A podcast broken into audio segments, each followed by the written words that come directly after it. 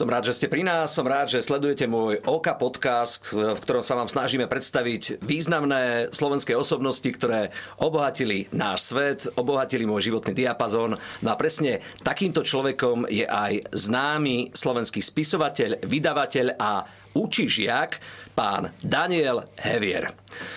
Vítajte, deň, vítajte deň, u nás. Možno, že sa mnohí v tejto chvíli pýtajú, že učíš jak? Čo je to za terminus technicus na novodobej literárnej slovenskej scéne? Tak prezrate, pán Hevier, lebo vy ste spomínali, že, že to tam chcete mať v tej popiske. Áno, lebo ja na staré kolena ešte viac e, som sa dal na pedagogiku, ako som robil doteraz 50 rokov.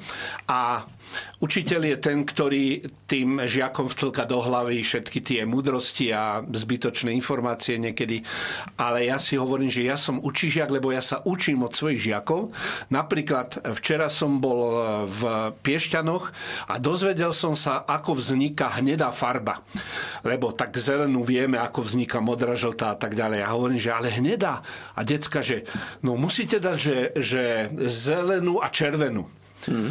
A deti nás môžu naučiť nielen takéto veci, ktoré my nevieme, ale napríklad ma naučili mobilovať obidvoma prstami, dovtedy som iba tak ťukal.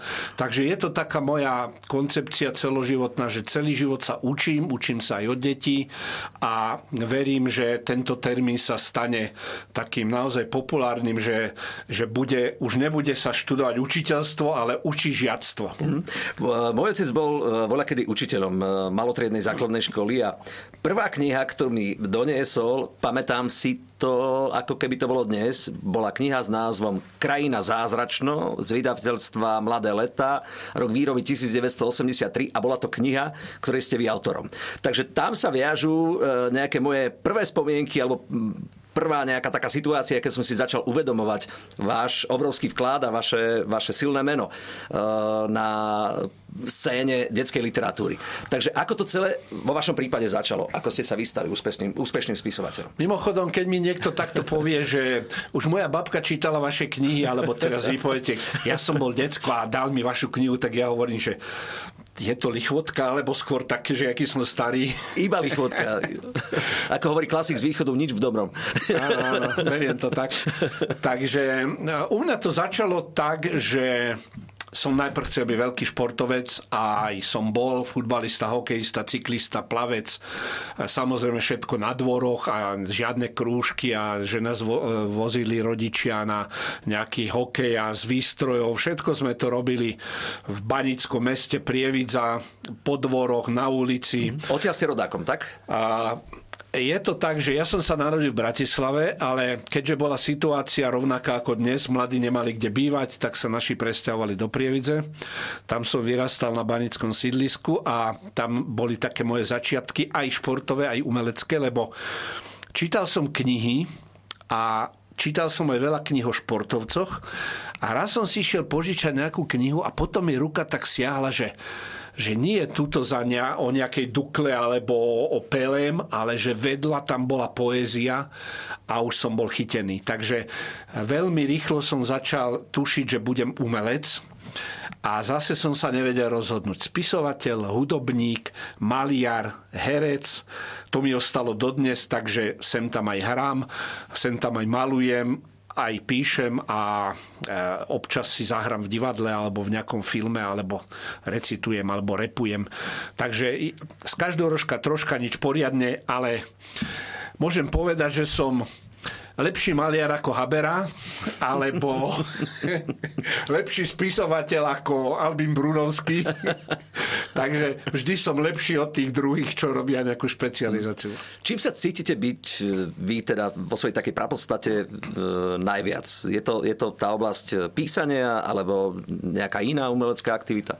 Ja mám takú, také akože, e, taký tagline, ako sa to hovorí, pod menom, že Daniel Hevier, umelec, alebo že povolanie dvojbodka Daniel Hevier. Takže nerozlišujem to naozaj, že keď som vyžmýkaný z tých slov, keď už nedokážem jednu vetu sformulovať, tak si niečo namalujem alebo vytlačím farbu, alebo keď som úplne taký akože potrebujem sa trošku nabiť alebo nejaký rytmus získať, tak si otvorím synťák, e, niečo si zhudobním, nejaké svoje básničky a tak to striedam nejako. Mm. No, ten synťák ma teda zaujal, popravde, mňa ako muzikanta. Uh... Ja som z muzikantskej rodiny a sám som taký nedoštudovaný hudobník.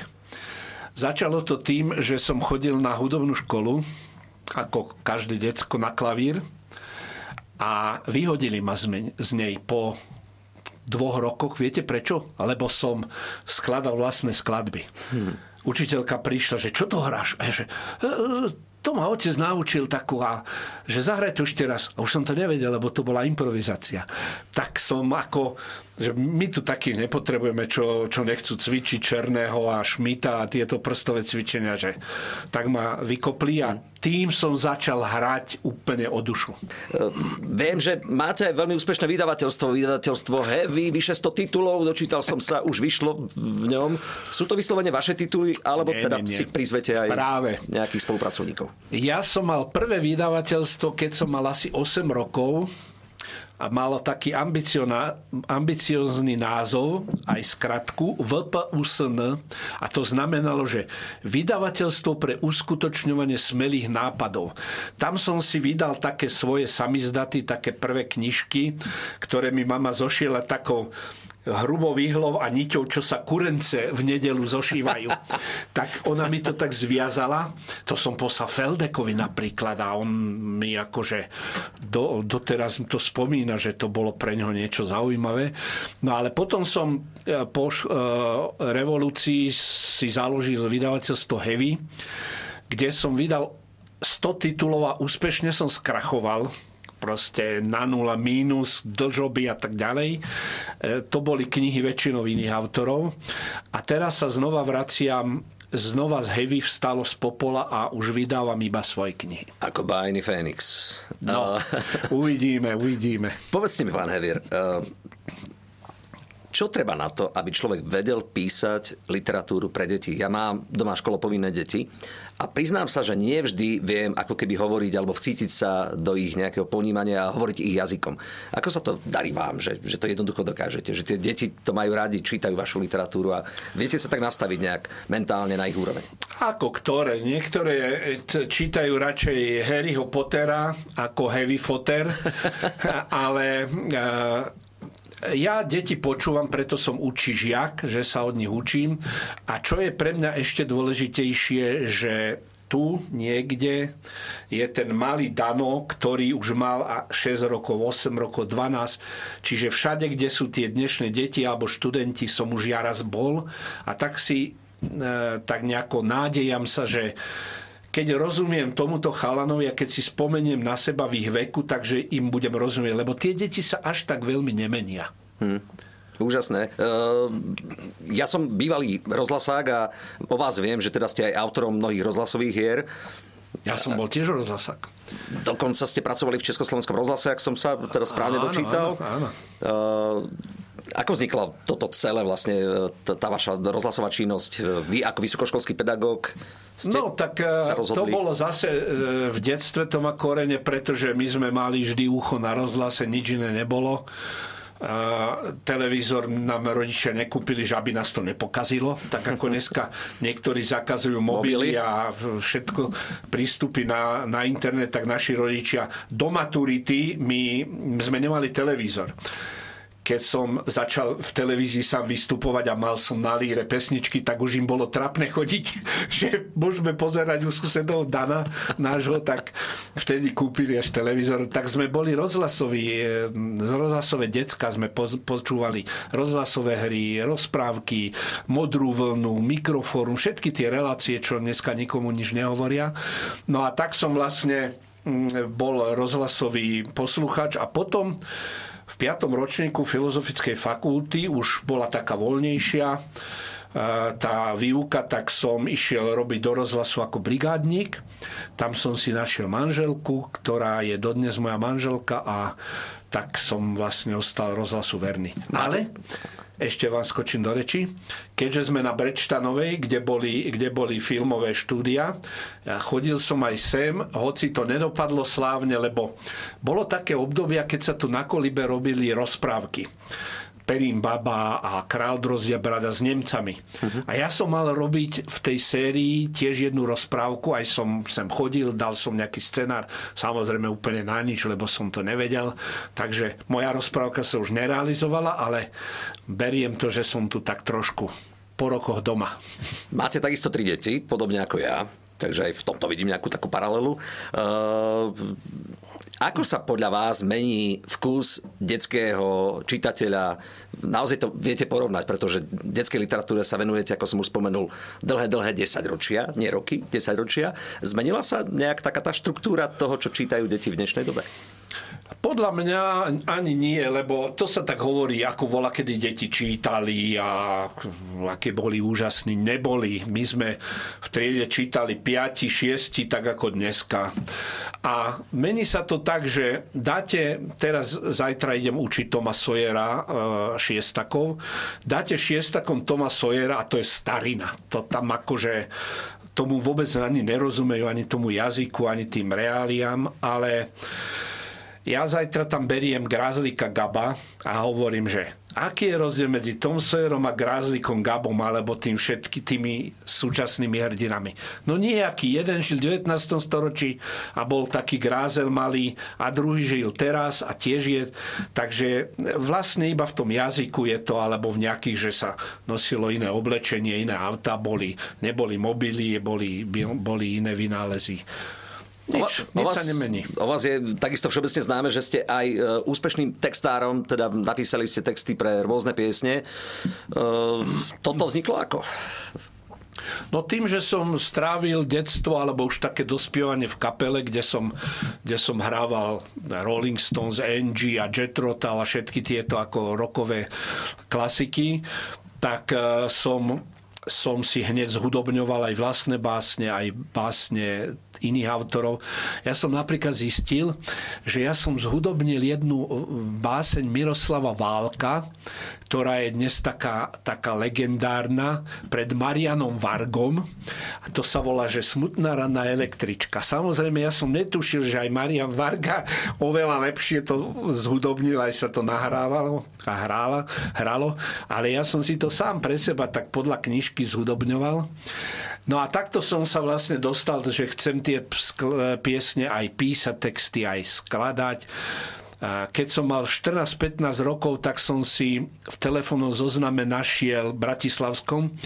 Som išiel takto, že, že Bohumil Trnečka, adresa, Tomáš Seidman, adresa, Igor Bázlik, adresa, všetky hudobní, Pavol Hamel, to všetci ešte museli byť v telefónnych zoznamoch. Všetky adresy som si vypísal a každému som poslal si 20 textov. Všetci mi odpísali normálne, že Hamel mi napísal, že on môžeme niečo skúsiť a tak som začal vlastne písať aj na líru skladby, ale stále som cítil, že predsa len sú to ako starší páni, že to nie je moja generácia.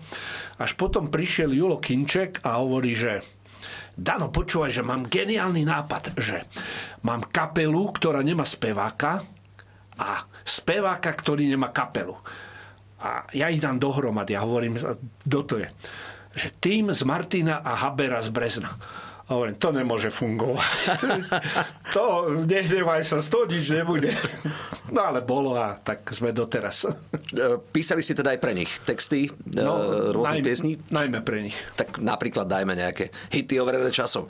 Tak to, čo dneska možno už iba tí starí rodičia poznajú, reklama na ticho, prievam v peňaženke. To sú náročný. Veci, ktoré prežili v Teraz obdobie. Na Vianoce sa bude hravať Svet lásku má a proste takéto, takéto ako, fakt ako trvalky, lebo ešte sa to po 30 rokoch hrá a bude sa to ešte hrať, pretože to sú tak krásne veci, že, že som vždy príjemne úžasnutý z týchto, z týchto nádherných skladieb, ale samozrejme aj z textu, z vášho pera, z vašej dielne. Uh, my sme sa v zákulisí pred týmto podcastom bavili o tom, že ako ja rád chodievam do prírody a vy ste povedali, že vy do prírody nechodievate vôbec. 30 rokov som nebol v lese. Nie, že by som na to hrdý nejako, ale jednoducho som tak založený, som meský človek, nie zase nejaký kaviarenský poval, cestovač, lebo ja rád chodím peši, ale takou mestskou prírodou, že parky, zeleň, rieka. Ja delím ľudí na ľudí lesa, to ste zrejme vy, hubári a tak ďalej.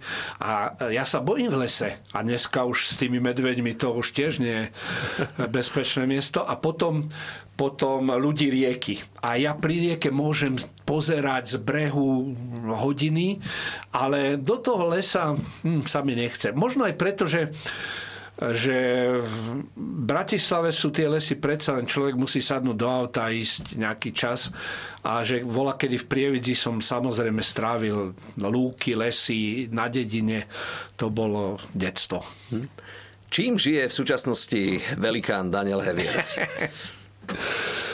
No, tak e, dnes som mal napríklad krásny deň. Bol som na jednej besede spojenej s vyučovaním. Nádherné deti tam boli, myslím, tak akože bystre, zvedavé. Pýtali sa dve hodiny, ma nechceli pustiť.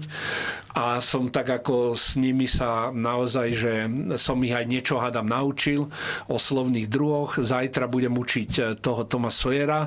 Pripravujem sa na pobyt, to bude príroda, na pobyt v Tatrách, lebo som si povedal, že idem do Tatier si oddychnúť, ale nedá mi to, tak som vyzval tatranské školy, že aby sa mi prihlásili, že kto chce ma pozvať na besedu, takže, takže tam zostanete príde. tam pol roka? Nie, ostanem tam 4 dní, ale každý deň dve besedy po školách. Takže e, rodinka si bude oddychovať, ja budem chodiť po školách a veľmi sa na to teším. Máte ešte vy nejaké sny, nejaké plány, nejaké túžby, niečo, čo sa vám možno v živote nesplnilo? Lebo toto je taký výpočet e, úspechov, že, že ja už ani neviem, čo viacej by si mohol človek prijať. A tak sú tam medzi nimi aj neúspechy, krachy, zlá kritika a proste nezdary a pády. Samozrejme to tak ide, ale stále, stále mám taký pocit, že to, čo nám ujde, a môžem povedať aj takú príhodu, že to, čo nám ujde, znamená, že ja mám pre teba pripravené niečo lepšie. A tá príhoda je taká, to bol som v Národnom divadle e, našom, SND a bol som tam ponúknul riaditeľovi, že počuj, napíšem ti geniálnu veľkú hru o Balzakovi, vieš, to je ten kapitalizmus, peniaze, to je ako dneska. A že no, máme iné priority a tak ma odpoklenkoval. A až dobre, takže som sa tak ako naštval a je urazil ješitný človek. A jak som schádzal, taký, taký znechutený, že už ma nechcú ani do Národného, mi zazvonil mobil, že pán Hevier, tu je Nitra, divadlo. Nechcete urobiť muzikál o pápežovi? A hovorím, áno, lebo vedel niekto, že mňa by bolo škoda pre toto divadlo, že pre mňa má ešte lepší job. A o tejto príhode som nevedel. O ktorom pápežovi to teda je? Jan Pavel II? Áno, volá sa to povolanie pápež, hrá sa to už asi neviem, štvrtý rok, už to malo vyše 100 repríz a je to, je to úžasný muzikál nie kvôli mne, ale kvôli hudbe a Janko Galovič hrá pápeža a sú ľudia, ktorí to vraj videli 20 krát, alebo proste e, sú ľudia, ktorí, ktorí na to chodia z celého Slovenska, od vás východu, e, celé autobusy chodia a e, to má človek taký dobrý pocit, že niečo sa podarilo. Viem, že u vás je veľmi silno prítomná aj viera, viera v Boha. Je to taký dôležitý aspekt pre vás? Niečo, bez čoho by ste nevedeli možno tvoriť, žiť, byť? Ja nad tým nešpekulujem, lebo ja som to dostal ako dar, taký akože nezaslúžený. Keď som mal 4 roky, som dostal poznanie, taká sms do hlavy, že Boh je. Že, uh, čo, čo s tým teraz? Niekto mi hovorí, že vieš, ja nemám ten dar viery, že ja by som mal rád veril, ja som nedostal dar viery. A ja mu hovorím, že ja som zase nedostal dar pochybovania. No. Je to naozaj, že Neviem, čo je väčšia zásluha, že či niekto celý život to hľadá a potom to nájde, že sa o to usiluje, alebo niekto to dostane takto natácni a že rob si s tým teda, ako uzná za vhodné. Hmm. Vedeli som si predstaviť s vami rozprávať ešte veľmi, veľmi dlho. Každá oblasť vašej tvorby je veľmi, veľmi pútavá, veľmi silná. Ja vám chcem poďakovať za vás, za, za váš vklad, za váš prínos, za to, že ste pre mňa skutočnou celebritou dnešnej doby a nech to tak zostane na veky. Pán Hevier, pevné Ďakujem zdravie, pekne. tešte nás aj naďalej a Teším sa na vaše ďalšie výstupy, či už výtvarné, či, či spisovateľské, alebo úplne nejaké iné. Ešte raz ďakujem. Ďakujem, Ondrej, všetko dobré.